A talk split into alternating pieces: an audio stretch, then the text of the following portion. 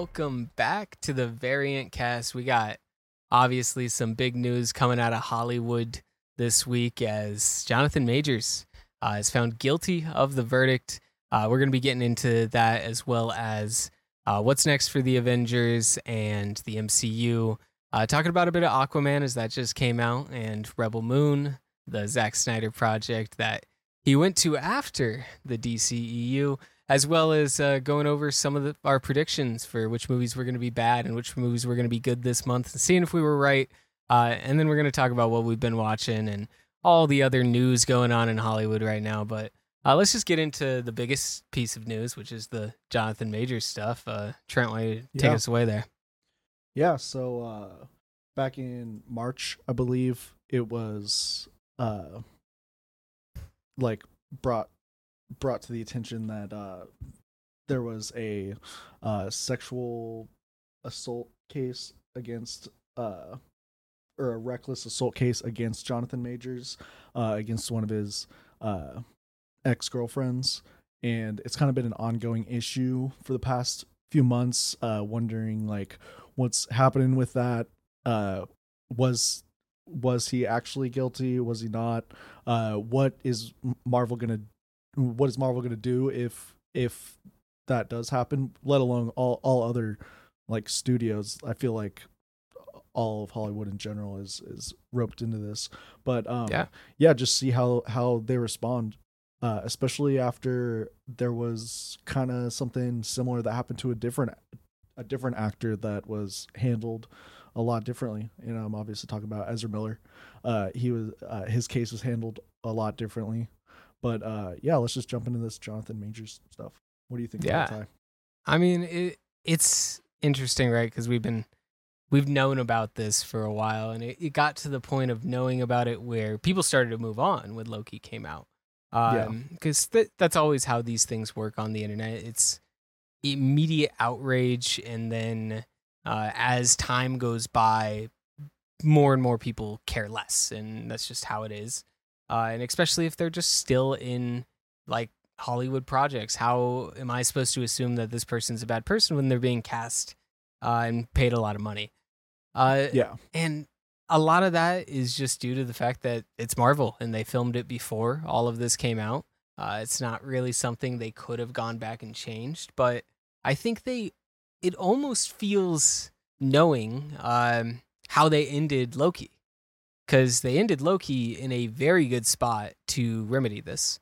And we'll get Yeah. into more of the impact of the MCU and what the phase like five onward uh, outlook now is as we kind of get more into that. But Mm-hmm. just the the human aspect of it, I mean, it, it's hard to believe after he he broke up that totally real fight. That was like Yeah. real great Samaritan he was. Uh, and you don't really see stuff like this where you have a guy he was in Creed 3, one of the biggest action movies of the year, as well as Quantumania and Loki. You don't see someone own a year quite like this and have their career ended in the same year, and rightfully so, as he was found guilty. It's just what a whirlwind of a career Jonathan Majors had. Yeah.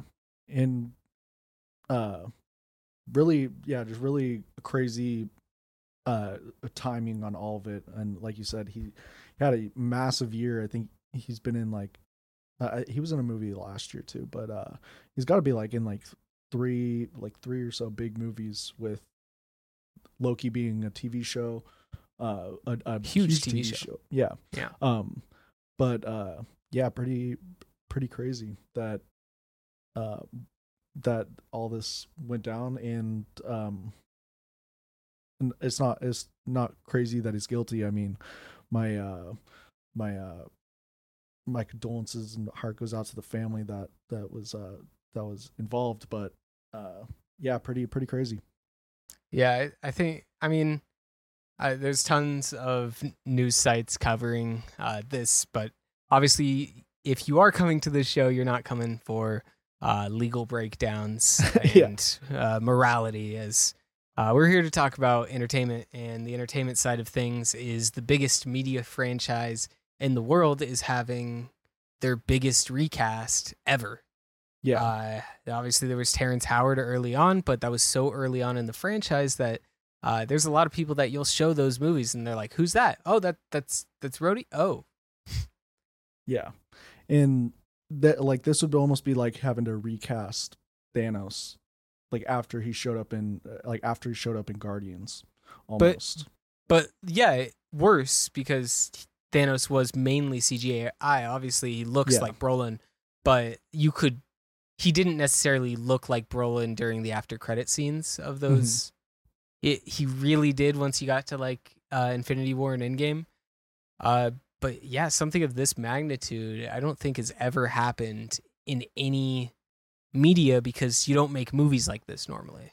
No Yeah. one makes movies like this the closest example you hit the nail on the head earlier is Ezra Miller, where they had to promote a Flash movie with him doing everything he was doing.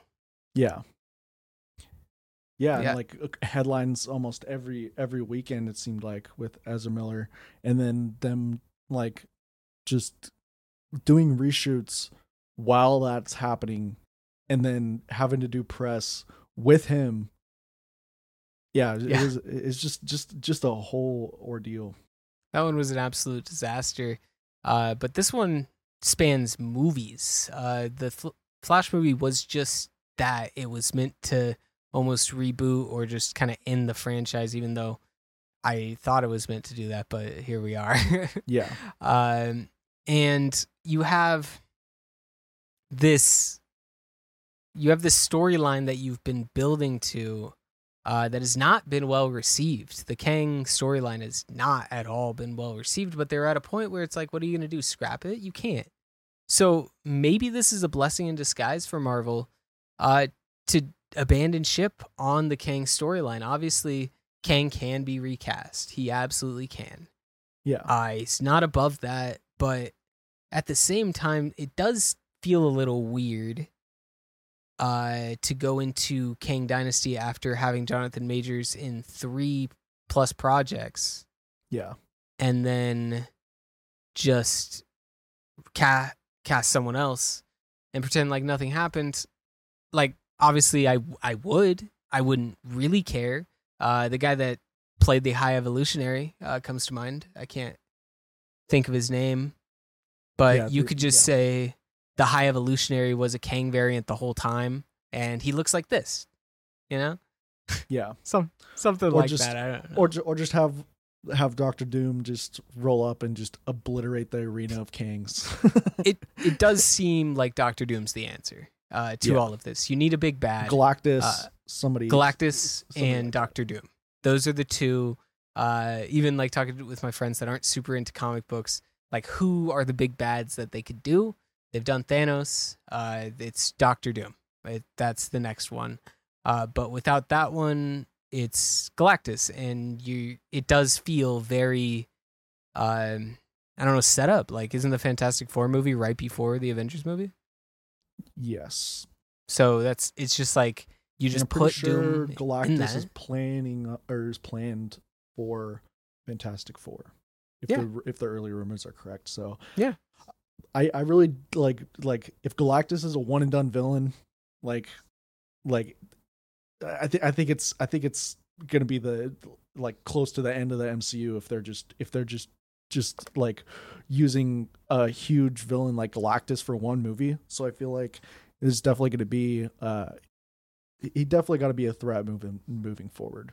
And Yeah. uh, I think there's a lot of Fantastic Four villains that uh that they haven't like really shown in either movies or or really done like justice uh in in their respective universes like uh really want to see Silver Surfer be done well uh he Mhm. could he was he would be a good overarching character between uh Galactus and the Avengers and the Fantastic Four um even even throw throw me in a mole man you know G- give me a Yeah. give me a give me a, a just like a like a, a scene of the Fantastic Four taking down like a low level street villain, the Mole Man. You know, Yeah. Yeah, no, 100%. I think and I I don't mean they have to uh do something, but obviously they they've been building this Kang thing just like they I think they what they wanted to do is they took notes from the Thanos thing. They're like, okay, we put Thanos in the Avengers, and then we put Thanos in an after credit scene, and then Thanos is sprinkled into Guardians. Like we're just sprinkling Thanos around, and I think that's what they were trying to do with um, Kang, even to a like more so extent. You were getting Yeah. more Kang uh, than you ever got Thanos. Uh, and they wanted to build him up as the greatest villain in like superhero like movies ever. It Yeah. definitely seemed like he was getting that much attention, and now they have to pivot, and their pivot is going to be Deadpool three, which I think is their biggest headache right now because they definitely did Kang stuff in Deadpool three. There's no You way think they so? didn't. I think so.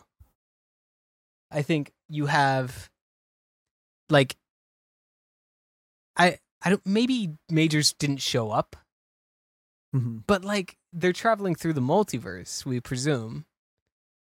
And we have this Council of Kangs that has only been shown once. It kind of feels like you know, you would get a Kang variant. Maybe Deadpool kills him, but like you would get a Kang variant. Yeah. I don't know. I feel like that it like uh I feel like Deadpool might be set in his own timeline in I don't I don't think it'll have anything to, to do with to do with Kang. Just because of the the end credit scene of Deadpool 2 of him going back in time and changing a bunch of stuff. I feel like that might be the plot of uh the new Deadpool. Um I think that it's rumored that the TVA might the TVA might show up in in Deadpool 3. So that that might work towards your theory of, of it being a Kang story, but Yeah, I think that that's what I thought the setup for uh, Deadpool would be was that in credit scene where he's traveling around and then maybe he fucks some things up and the TVA is like, hey, we got to go prune this guy. Uh, but he's like not even from our universe and because they only deal with timelines or whatever their deal is and yeah. I kind of assumed it'd be something like that. And with the way Loki ended, I wouldn't be surprised if we saw Kang. But at this point, I think it just makes more sense. You built this tree of multiverse that Loki created. And in reality, Kang m- right now matters as much as he did at the before he was introduced as a character. Yeah. So they kind of lucked out in the sense that they weren't this didn't this didn't happen right before uh like say Fantastic Avengers. 4 Yeah. or anything like that. Uh cuz then it would have been too late to change it, but now you do have an opportunity where you have Deadpool 3. Um I think you're right. I think that's a pretty easy uh, if he was in for a cameo, you could easily cut that cameo. I, if he isn't, wasn't it, it's not a big deal. Um, and then you have Captain America: Brave New World. I don't think he was going to be in that. Fantastic Four. I do think we would have saw Kang, and we might have seen Kang in Blade just because it's like a timepiece. I think that would have been an after credit scene, if anything. Hmm. Uh, and then you have Avengers Five, which uh, was named Kang Dynasty, has now changed to Avengers Five, uh, which really signifies that, to me at least, that they're going away from the Kang storyline. I think they still want to do Secret Wars, but I think it will be Doctor Doom doing the Secret Wars stuff rather Yeah. than Kang. Yeah. And that, Me too. That'd be my prediction. Yeah. I'm in the same boat.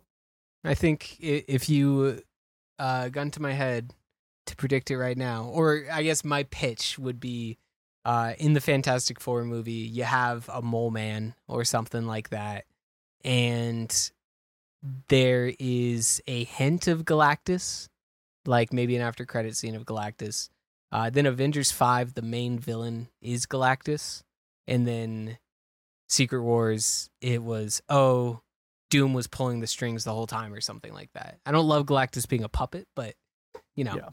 Doctor Doom, he does stuff. but uh speaking of doing stuff. Speaking of doing stuff, you know who's doing stuff? DC's doing stuff. They're releasing movies. Uh, yeah, unfortunately, they're always releasing the last DC movie of the DCU. We're on like the ninth like- last DC. like they said the. Flash. The Flash was going to be the last one. Blue Beetle. Nope, just Blue Beetle, be the last and we're one. done. Nope. And, It- and then we got Aquaman. It- No, it was Like, first I- Shazam too. oh, yeah, Shazam 2, the last DCEU movie. Wonder Woman, uh, what is what is the title? 1984. 1984. Wonder Woman 1984, the last DCEU movie. Uh, but if we're being honest, the last DCEU movie was uh, Batman v Superman. Yeah, And I'd we've even just- go, go so far back as to say uh, the rise, the rise of the Dark Knight. That's the last DC. Yeah. Uh, and they've been, they're scared of this movie and they're not hiding it. I think, I believe the projections for this is lower than the Marvels, which people were talking about being a historic flop. And it was. Um, but these numbers are trending to be worse than that. And the only way you can kind of overcome pre sale numbers is good reviews, right? But It DC can't really be done when your reviews come out a day before the movie. But there's maybe there's a reason they're doing that, huh? maybe the reason being uh the movie has gotten some of the worst pre-screening reception ever. It is getting worse pre-screening reception than The Flash. It is getting Yeah. worse pre-screening reception than Batman v Superman, than all of those movies. And this, I, you almost feel bad at a certain point, but you don't. They made that decision, but what a money pit. Feel bad for the people that worked on it, uh, where yeah, the whole movie is now uh, less of a art piece and more of a corpse than anything else. I know they're not. They're not not gonna leave a billion dollar movie sequel on the on the floor, right? But just imagine if they would have like they could have they could have had the best uh you know you know what could have been? We could have re- we could have released Aquaman 2 it, it, it probably would have made a lot of money. It's true. They could have said that, and they no. Everyone would have been like, "Yeah, I guess the other one made a billion. You're right." they would have had I no evidence to say not. Yeah, but but now, now, mm, gonna say that it's the worst DC movie of all time. Possibly even uh, worse than Batman versus Batman and Robin. Oh man, I I do have a like just feeling that it this movie's gonna be a bit of a meme when it comes out, but maybe not. There's just too much stuff going on right now that yeah almost no one is talking about it, and for good reason. Like it, yeah the, a lot of the pre-screening stuff. It's like it's hardly a movie. What are we Yeah. watching? How how did we get here? Yeah, that's kind of what the trailer felt like. It just felt like a whole lot of characters talking in the ocean with a bunch of fish around. I don't understand why they need all these characters for an Aquaman movie. I don't Yeah. care about Aquaman in general, and that's fine. What you do to make a character more likable is you give him more character development. Yeah, But the first you- Aquaman, I'll I'll say I'll, I'll go on record and say that I enjoyed I enjoyed the first Aquaman movie. It's got uh, it like the the effects in it are really great. Yeah, the underwater um, stuff, Yeah, especially. and uh yeah and it felt like uh other than uh every scene ending with a character bursting through the wall or bursting through one of the three walls that that are behind the characters um i feel like aquaman actually had a had like a good arc in it and uh yeah this one doesn't really seem to have that from the trailer that i gathered Yeah, it really looks like a mess uh, in terms of just narrative. Doesn't look like it ever had a narrative direction. Uh, maybe it does, and the trailer's just not doing it justice. But from what we're hearing, it's uh, not great. But hopefully, those reviews and uh, all of that, for their sake, is wrong, and this turns out to be a major hit. But Yeah. I am celebrating uh, my rot. If you guys have not watched that episode, we did uh, draft picks for December releases. Uh, we basically picked two tots, two rots, um, and we had to pick which movies were gonna be well received by critics and which movies weren't. And my mine have, you know, we've had two confirmed. Uh, one being Rebel Moon, which we'll get to in a second, and the other one being Wonka, which is uh, seeming like it's gonna be the big holiday hit. Uh, I don't know. Movies don't seem to be making a ton of money in general right now, so I don't think any movie's gonna be like a big hit. But uh, based on what we're seeing, it looks like Wonka's the one. Uh, Yeah. And then I also said that uh, Iron Claw would be a tot. It's currently sitting while I'm recording this at about 89%. It's an A24 movie with uh, uh, Jeremy Allen White, so that was easy money.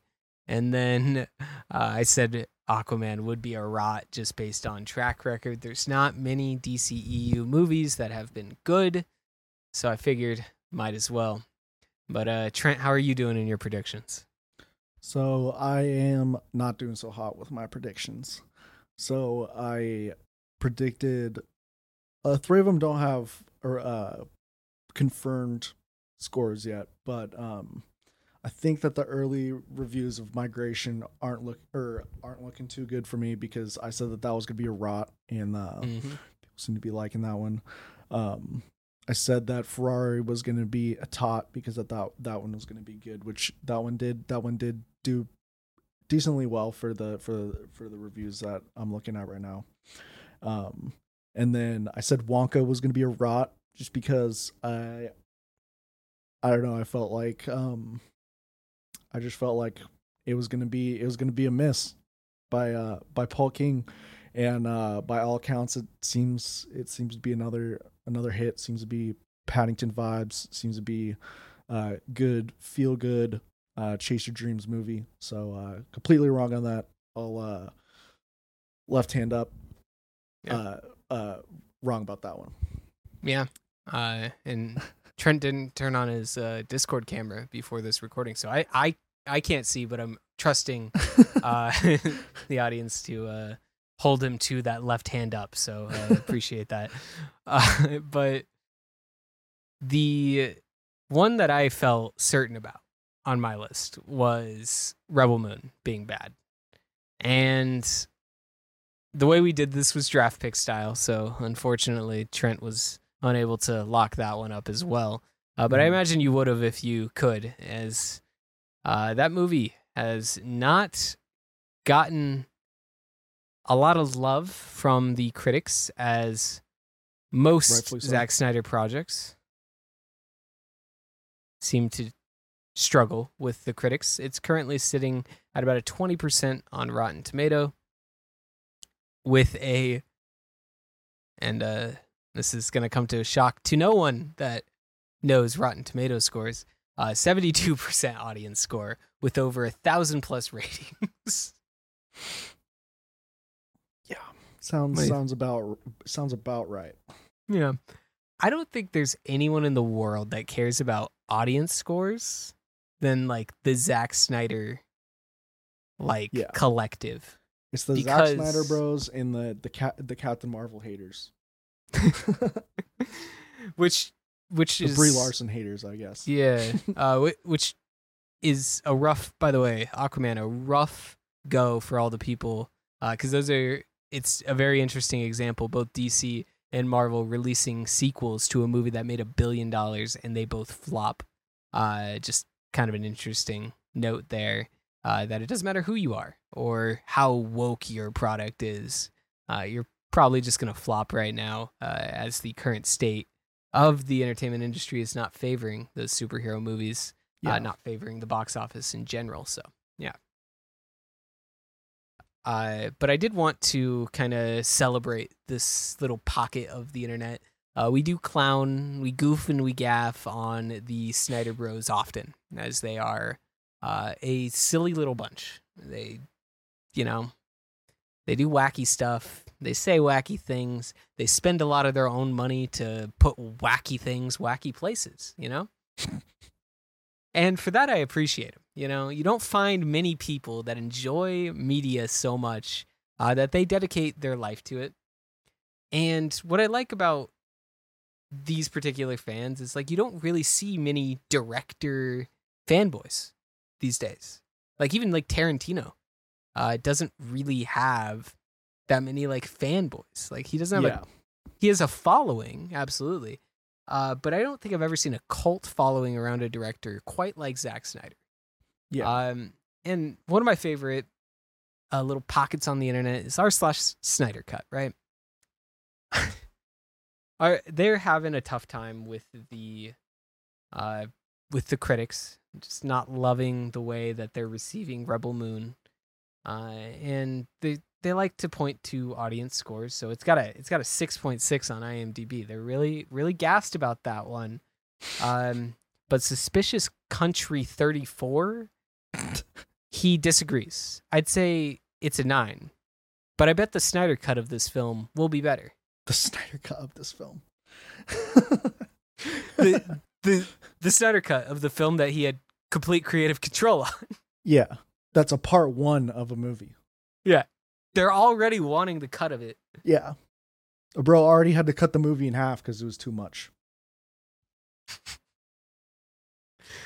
Bro bro needed needs someone to you know tell him to chill. Yeah. Uh the and Snyder Bros despite obsessing over the uh Rotten Tomato score for the better part of a decade still do not understand how the Rotten Tomato score works. Uh cuz right now they are freaking out about it being considered a 2 out of 10 because they're like it's not a 2 out of 10. There's no way it's a 20%. Uh this is a quick I, I apologize cuz most of you already know this. But the percentage is not weighted based on how good the reviews are. It's just a recommended versus not recommended. So only 20% of people recommend this Zack Snyder movie, which to me seems pretty accurate. Cuz my the way I feel like Zack Snyder movies are received is if you show them to a mass group of people, 80% of people will be like that was an incoherent stupid mess. And then Yeah. 20% of those people will be like, wow, that looked really, really cool. That was a great movie. So the 20% I think is so justified and like he makes very subversive movies in the sense that he does not care about his writing. He does not care about the narrative. He does not care about pacing. It's about making things look cool. And you got to Yeah. respect that to a certain point. Yeah. Critics just don't know good movies, apparently. so I'm looking at this I'm looking at this Rotten Tomatoes score right now. And Yeah. uh a lot of the a lot of them are either one star or five stars. So um uh here let's just click on let's just click on uh let's click on Ricardo's profile right here. By the way, Uh, I just want to I just want to insert real quick. Um, I could say what I want about people that feel the need to go give their favorite director five stars, whatever. Weird, but whatever. I also want to hate on the people that are just going out of their way to give this movie a one star, because that's weird as well. Uh, just in general, like just review reviewing movies that you haven't watched or don't actually have an opinion on is weird. Yeah. So uh this looks like this guy's reviewed uh seven movies. All all five all given five stars. Uh nice, So you got Big- lover of movies. yeah, so you got Logan, big five big five star. Wonder Woman, big Mhm. big five star. I'm Uh, surprised this, about that. the one. super the Super Mario Brothers movie. Easy easy five star. I'm noticing a trend already. Mad Max Fury Road. I mean that's that's a, that's a five star movie, but Yeah, I mean, and then and then you got and then you got Rebel Moon, which is also out of five star. five star. So literally all of those movies have either a connection to Zack Snyder, a connection to some weird political thing, uh, or is a good movie. So bro does not miss. Yeah. Uh, But it seems also- like a lot of these reviews are either from people like that or people who who have one review on their account, which is which is Rebel Moon. the by the way i don't go and the snyder cut subreddit and hate on them i'm not saying that because i think i have anyone listening that's going to do this because of us talking about this but i'm saying that because your comment will literally be removed uh, quote for being negative about Zack Snyder or his work as actual Snyder Cut mod team does not allow negativity about Snyder. Love that. Uh, but the this was a post I really liked from uh Womble since '86. So, uh, when you see someone with since '86, you you are gonna assume that they are uh, what 14 plus uh, 23. Uh, they're 37. Yeah, that's thirty-seven year old man. Yeah. Uh, so you have to assume that they're 37 years old. Uh, and this is the, what they said.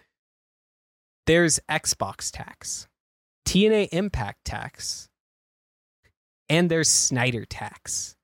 I don't give a bleep about these dumbass critics who watch the first 20 minutes and then copy and paste reviews. I will be wa- watching this next week with my wife, maybe. It's just W and then XXX uh, and some red wine. Critics suck. Bro, bro hasn't even seen the movie and he's clowning on the critics for only watching 20 minutes of it. Yeah. Absolutely incredible uh, stuff. I'm I would love to read more comments from you, but most of them have been removed for being negative about Zack Snyder or his work. So uh it is uh literally uh Wonder Woman 1984 in this comment section. Uh but you know, like I said, they're they're just having fun uh in a really aggressive and uh concerning way, but they're just having fun. They're just having a little good old goof and a gaff about it. Uh, it's it's something to behold, really, that we are in 2023 and this community is still going strong. So, uh, big appreciation as the year ri- winds down uh, to our to our boys in blue for that that one for sure. Yeah. Can I? Uh, I, I want to read one more one more Rotten Tomato review. Read as many as you'd like, man. So it says uh, when Star Wars first aired back in the 70s, it was panned by critics only to become one of the most loved movie franchises of all time. Mm. History repeats itself with Rebel Moon, with artsy fartsy critics lining up on the, uh, by the masses to show just how out of touch they are with the audience. Wow, that's that's that's something. Uh, it another. Um, I I feel like this is a a good time for another how Rotten Tomatoes works, and you could actually see what because they lock their score based on the time period because they don't want revisionists to come through and be like, hey, this movie's actually a masterpiece. Um, blah blah blah blah blah. So the Rotten Tomato score for A New Hope is the actual rot like Rotten Tomato score of that time, and the only reviews that are allowed in that score are like from like newspapers and stuff like that. Like there's only 140 reviews of it. Uh, and that's such a small number for Star Wars, but it makes sense when you think about that. And it has a 93%. Yeah. So, uh, this narrative that they're creating that when Star Wars came out, uh, it was critically panned is incorrect. When the prequels came out, they were critically panned. And I know there's a lot of crossover between those fandoms, but not, mm, not quite. Uh, there was a a post by the at Hollywood Handle on X, which is more likely than not fake. I will preference this by saying that this Twitter account, despite its uh, blue check, is most likely not credible in the slightest. Uh, they say that Netflix seems to be interested in reviving Zack Snyder's DC universe. Obviously, we would like to license it at some point. Uh, there's no space between the period. Uh, just an interesting thing for a quote. Uh, we'd love to have it on so that fans can experience more Zach. The more Zach we have, the better we are. I mean, that just sounds like a motto to live by. That's it, and it, it just says doesn't say who said that. It's just like a quote. So I can only assume it's by the the two Netflix CEOs that we've established are making seventy million dollars. Yeah. Um, Zack Snyder wants to continue his DC universe uh, if Netflix got the rights. This is from Culture Crave, uh, which is a slightly more reputable. Like I've seen them before. Uh, they have like the Darth Vader in sunglasses profile picture. You know, Culture Crave. Um, Zack Snyder was quoted as saying, "Absolutely, no question, he would do it. Real big, real big of him. Nice. Uh, real Yeah. brave. Uh, David Ayer. This is the Hollywood handle again. David Ayer uh, believes that we're gonna get his cut of Suicide Squad. Quote, I think so. That's whole quote. Thanks, David Ayer. Uh, and then I have no idea if this is a real tweet, uh, but it might be. It, it's the Netflix Twitter account. It's a screenshot of the Netflix Twitter account, uh, just listing all of the uh, DCEU movies and then saying, take a journey through the DC extended universe when these films hit Netflix on December 1st, which I don't think is true. So I think these are just they, that that is the thing. If you come to the Snyder Cut subreddit, you may just get completely false propaganda. Yeah, people just being like, "Look, Netflix deleted this post saying that they're gonna drop the entire Snyder universe on on Netflix." Or there was that weird period of time where they were making like AI like James Gunn things. Oh yeah. or like AI Zack Snyder calls to Be like, action. Hello, this is James Gunn. I am this guy- recasting Superman because I fucking hate Zack Snyder. Just saying stuff like that. I want Henry Cavill to die in a pit. yeah. I will replace Superman with Sean Gunn. And they were super obsessed with his wife. I don't know if they still are, but they were like, and my wife will play Wonder Woman and Tigress. yeah.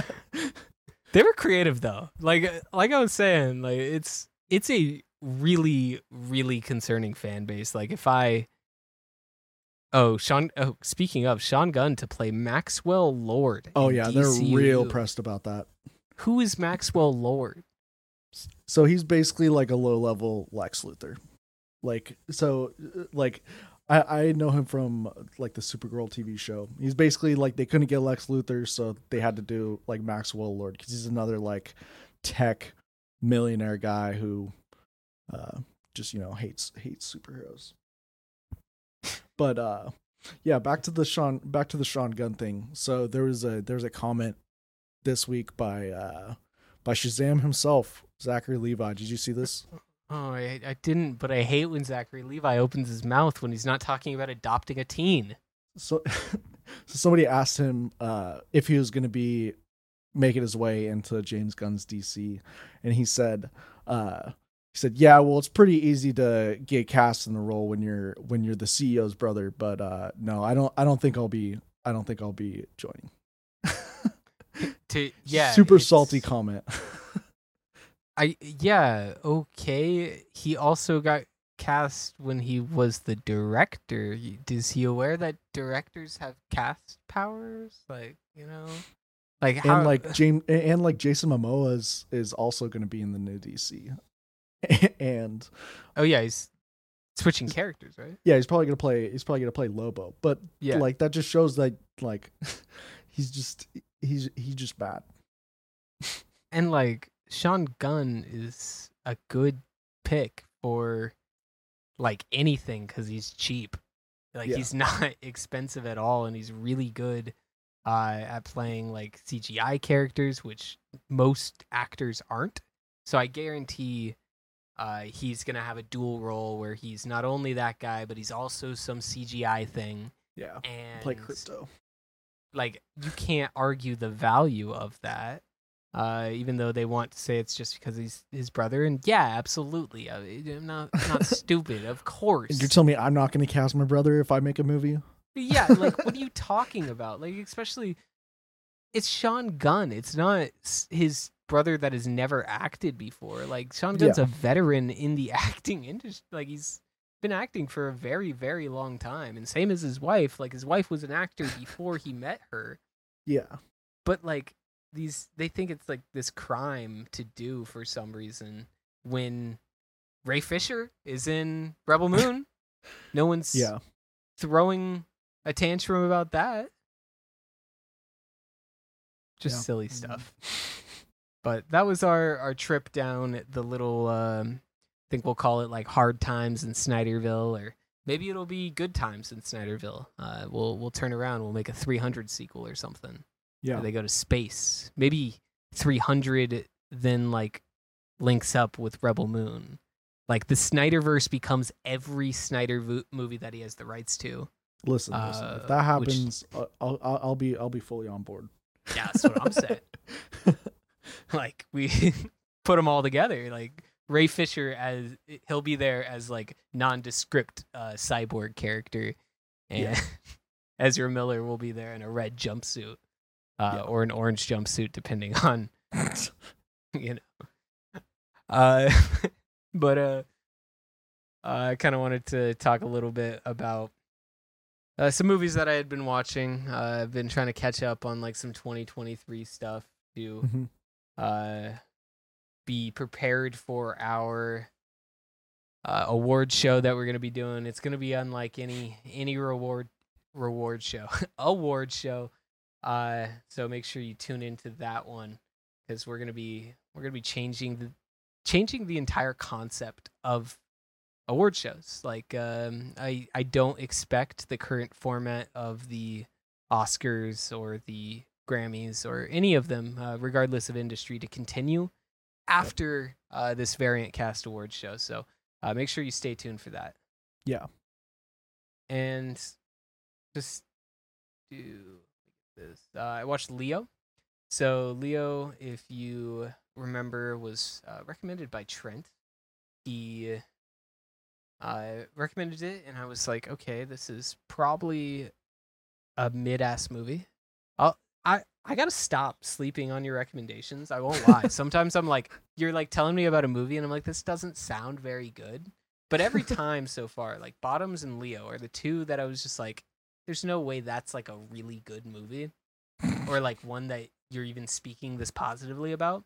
Yeah. But it absolutely is. Like, Yeah. I sat there and the entire time I watched it, I was like, this is so much better than the shit that I watched as a kid. Like, yeah. It's smart. It teaches good values that aren't just like, oh, make sure you share and are nice to people. Like, they're things that a lot of kids don't have parents to teach them, or they don't have like a good parent to tell you, hey, maybe the reason no one likes you is you talk too much, or you you don't actually ask people about how they feel. And like kids, like that's a difficult conversation to have with a kid. But like when you put a talking lizard there, Yeah. like you you're able to get these really heartfelt messages and it makes you feel a little warm and you speak about paddington vibes there's a little paddington vibes to it Yeah. It- it's nice Yeah, definitely. And just like really great performances by by Adam Sandler and Bill Burr. And uh yeah, I thought it was a really I thought it was a really cute story. Yeah. Uh the singing at, at first like the the very first thing i'm like okay this is about to be annoying because they just start with children singing and you're like oh god this is concerning but Yeah. ends up being good like yeah. most of the writing is clever the songs are fairly catchy for what they're conveying where they're just kind of like moving the plot along it's Yeah. it- cool stuff Yeah. I think it kind of drags a little bit in the at the end. I feel like it kind of goes on for a little bit too long. it kind Like, of really yeah yeah but the, there was like the end scene is fun Yeah. but they didn't really need the the substitute teacher um her character is kind of a waste of time a little bit i don't think she needed to betray him that i think that's literally when you talk about it dragging it's that scene uh Yeah. spoilers by the way uh, there's an evil, evil substitute teacher. She betrays him, but I think that really messed with the pacing, wanting to do that like weird, like I don't know, that everyone thinking that he abandoned them, and Yeah. you you always knew the change of heart was going to be had, and just kind of. So yeah, I think that's the the the first uh, two thirds of this movie uh, are super solid. last one is definitely what brings it down uh, from being like a Paddington, which is paced incredibly. Um, Yeah. But yeah, uh, that's that is the main thing from 2023 uh, that I watched. I did watch a uh, Gran Turismo as well, uh, fairly recently. That one was was good, and then I watched Dungeon, Dungeons and Dragons: Honor Amongst Thieves. Mhm. Uh, that one was uh, really well received, uh, and it, it's a good movie. It's super solid, uh, just kind of like action adventure thing. Uh, Yeah. that you know, if you enjoy, especially Dungeons and Dragons, you'll love it. But if you just enjoy like fantasy in general, um, it's it's super solid. Uh, Chris Pine is in it. He's good in it. I think he's like the most Chris Pine Chris Pine has ever been, and he's Yeah. really Chris Pining it up. Uh, and then there's some you know low level like wizard stuff that's kind of cool to think about in the context of the game and whatnot. And uh, Yeah. yeah. Um, obviously, when we talk about our full 2023 list, there'll be uh, loads of that. But what have you been watching? So speaking of or staying on the topic of uh, Adam Sandler, so he made a little bit or he made a little movie called Uncut Gems a few years ago with Right. uh, the Safdie brothers for A24, Yeah. and they just released a new TV show. It's called The Curse on uh, on Paramount, and Mhm. it's got uh, Emma Stone and uh, Nathan Fielder, who does a lot of uh, HBO shows like the show called Nathan for You, and then the show called The Rehearsal that came out last year. But um, it's a super interesting. It's like almost exactly what you'd expect from like the the filmmakers of Uncut Gems. Uh, it's it's very much like kind of feels feels like that kind of like on edge all of the time, but it's got like an element of kind of like reality TV because it's like these people who are going into this town to try to like not flip houses but try to like create these houses their whole thing is like these like sustainable houses that are all like fully mirrored on the outside which you can like imagine like there's some really cool shots and stuff of like a stable shot of people walking up to the the mirrored house and uh just like how they come into frame or uh different different like filmmaking things like that.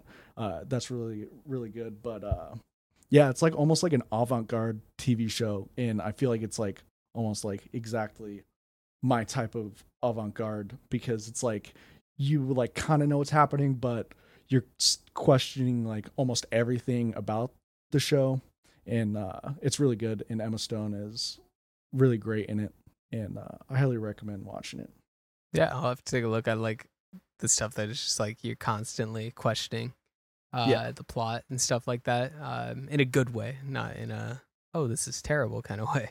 Uh Yeah. so that that's cool. Um I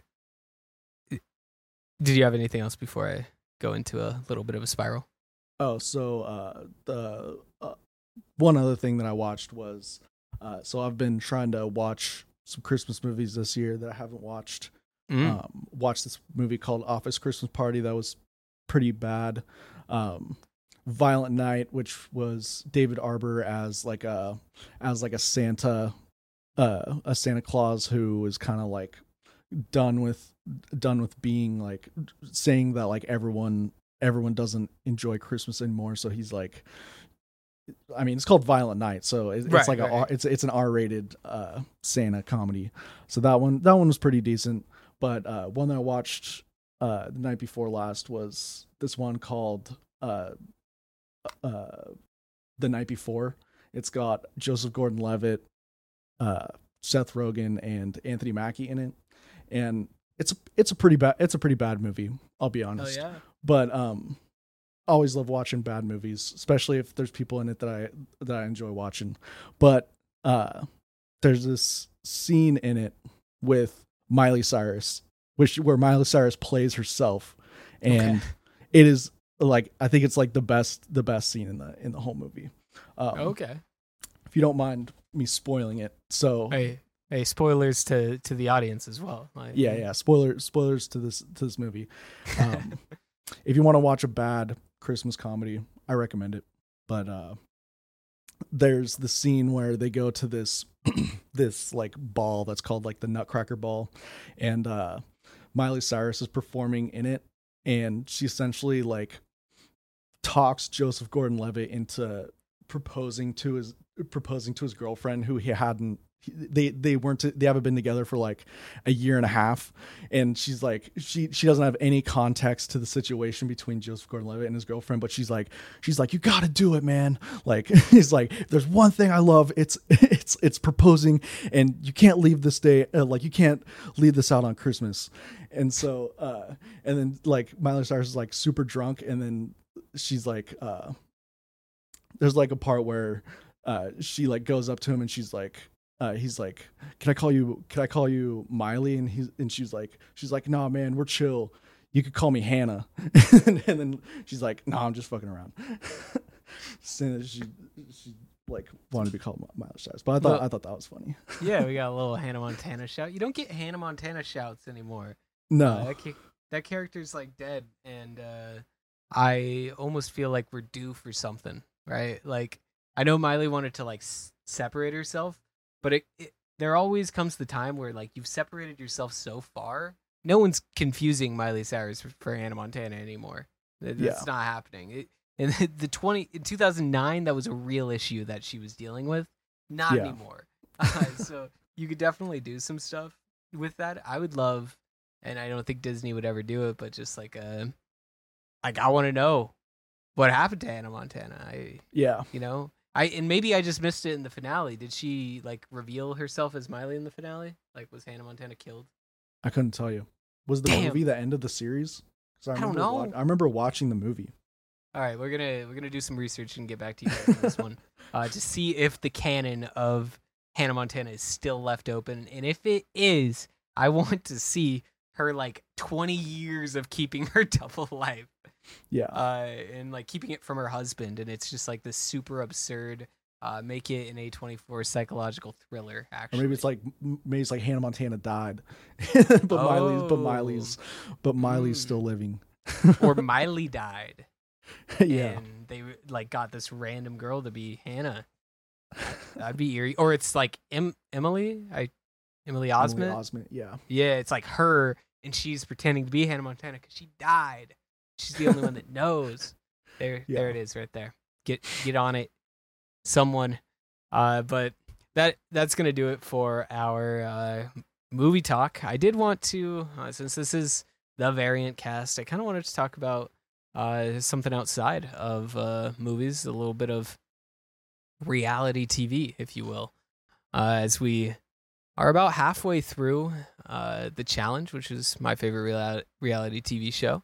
Uh, you also have a bunch of reality TV airing because of the writer uh, strike. There was a lot put into reality TV, so you're going to be seeing stuff pop up like crazy right now. If you remember the first episode of uh, the variant cast, I think we talked about like the writer and actor strike, and something I said you're yeah. probably going to see out of this is more reality TV, and mm-hmm. um, that we're finally coming to fruition with this. Uh, you're having some of the most like crazy casts put together. Obviously, it's not uh, anything crazy in terms of you know names uh, unless you're in the reality TV world. But uh, there's Traitors 2, which is like this like mafia town of Salem type game. Uh, it seems like the the landscape is really shifting into like competition reality, which is like yeah. what I live for. Uh, if if you're like me and you grew up watching like Total Drama Island or uh, even just reality TV shows in general, like those competition things like Wipeout, uh, like that that has just never left me, especially as like you go through. Uh, there's a lot of so I just kind of wanted to take some time to recommend some to people, right? Uh, like if you believe that reality TV is uh, stupid and you will never like it, then probably just skip past this part. Uh, check back with us next episode as we go over our uh, best movies of the year. Uh, but I just wanted to shout out a few of them if you are curious about you know what what to watch if you are. Um, and obviously, I talked about the challenge. Uh, the challenge has been running for like 40 seasons, so it's this long running thing, and I, I finally got Trent into it. He's I think the first uh, one of my real life friends, other than the ones that I live with, uh, that have started watching the show. Uh, and a cool thing about it is it's just like the same cast of characters over and over again. Uh, they obviously bring in new people to kind of uh, switch it up, make it feel fresh, but uh, you get to like learn and grow with these people as it goes on. You have characters that have been on the show for 20 years uh, that you get to see their first appearance all the way up until uh, they're retiring, and it's kind of this weird uh, lore and mythology that goes along with it, and everyone takes it way too seriously, and it, it's really fun. Um, so that one's my favorite. On top of that, you got the Survivors and the Big Brothers. Uh, but I really wanted to shout out the Netflix stuff going on right now uh, because the I've I've heard it referred to as the Lacheyverse um, because I think it's Rob Lachey. I don't know what his Mm. first name is, but Did you do the Squid Game show? he might have Lachey. He was he was in a boy band. Mm. Le, I I wonder how his name is spelled. Is it just Lachey? I I don't know. Not important, but uh, they also do this one called like uh, Love Is Blind, where they literally get married to people without seeing them, and that sounds like kind of arbitrary. But when I tell you it is the most invasive editing I have ever seen on a reality TV show, it is bar none. Yeah, you get some of the most like absurd, um, just abhorrent things. Uh, they do have to edit some stuff out, but it it's the most like raw emotion you'll ever see on a reality TV show. Uh, so that's like super cool to see. And then um, as well, you have House of Villains, which I've heard good stuff about with Johnny Bananas on it. That's my guy. Uh, haven't got to it yet, but I will. Uh, Bachelor in Paradise just wrapped up. When I'm telling you, there's so many of these things coming out because they are cheap to make and you don't need any writers or directors for it. So Yeah, just put Uh, ten people in a box. just put 10 people in a box. I Mr. Beast made a whole career out of it. Like you put 10 people in a box and let them go at it. Uh hilarity ensues is what we've kind of gathered. So Yeah. um anything you want to leave us with Trent before we uh get out of here and start pondering our best movie of the year? Um, nope. On the topic of uh competition shows, it's too many too many bland names. Like- oh yeah. like the the floor. Uh, yeah. Um, I can't even think of another. I can't even think of another one, but that's the one that comes comes to mind. Uh, There's just, the pyramid. Just get a little. Just yeah, yeah. The pyramid. Uh, just come up with a little bit more creative names. a lot of the Netflix ones are bad. Like uh like they they had this one that's like Strong 100 or something like that Mm. or like uh, they had this wilderness one I can't even think of the name but it was just like a super forgettable name. Uh Tough yeah, as no. you- nails. Yeah, tough as nails. That's that's bad. That makes me think of uh Tough Enough, which was like the WWE reality TV show back in the day. Mm. Um but yeah, no, let's get some branding going on. Yeah. Like like Bring back Also- Pro versus Joe. Oh my god. We need we need Pro versus Joe back. that shit would Man, slap in 2023. I loved that show. Another one of the the several competition reality shows that forged my adult taste uh, was Pro versus Joe's. yeah. Uh, that that I don't know if you watched the later seasons. It turned into like a whole like competition. It was wild, but you know. I only. I think I only saw a couple episodes, but yeah. but um just kind of the the i'm gonna say it on here so i kind of hold myself to it.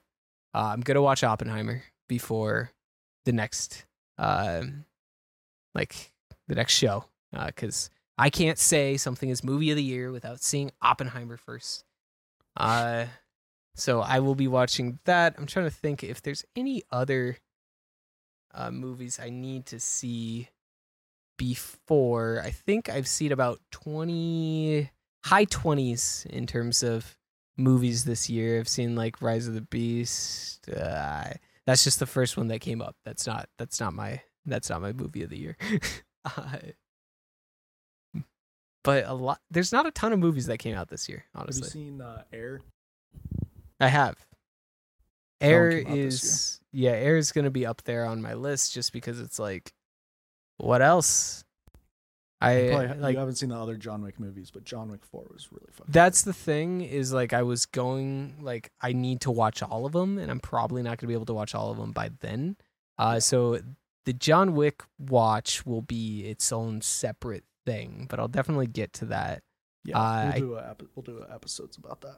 Yeah, that'll be fun. Um, and then like, am I? Do I need to watch 65 starring Adam Driver? Like everything I heard about it was just the most mid thing in the world. Yeah, I watched it. It wasn't. It wasn't nothing. Nothing special. Yeah, like I didn't hear anything bad about it. Just like no one gave me anything, so I was like, ah, all right.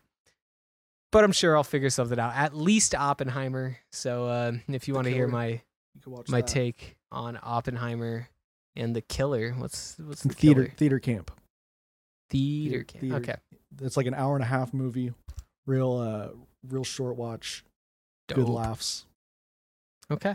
I'll get Another to that Anna one. Debris movie. All right, all right. Uh, let me see if there's any of my But that's like. that's pretty much it. yeah, I'm trying to see if there's any of my high up movies that you haven't seen. You haven't seen the haven't seen Creed Rise- I haven't movies. seen Rise of the Beast. Yeah, That's fine. That's not gonna be a not gonna be the top movie of the year. Uh, sorry, spoilers. Uh, Rise of the Beast is not not that. Uh, was Puss in Boots the Last Wish? That was 2022. Uh, mm, well, I guess you'll just have to find out when you tune into the next episode. Um, be sure to check out the video portion of this if you want to see how many times I played with my hair during this and how many times, you know, Trent did something. I don't know what he did because he only recently turned on his camera, but he's got a Marcel the Shell back there. Let's go. Let's go. I, I'll I'll tease this. I've given three movies five stars, uh, perfect five out of fives on my Letterboxd. Uh, one is Marcel the Shell, one is Paddington Two, and the third one came out in 2023 and is probably my movie of the year. So we'll see uh, when we get there. Uh, you probably guess what that is, but I'll leave you with that little nugget. Thank you for watching. Have a great one. Thanks everyone. Merry Christmas. Peace.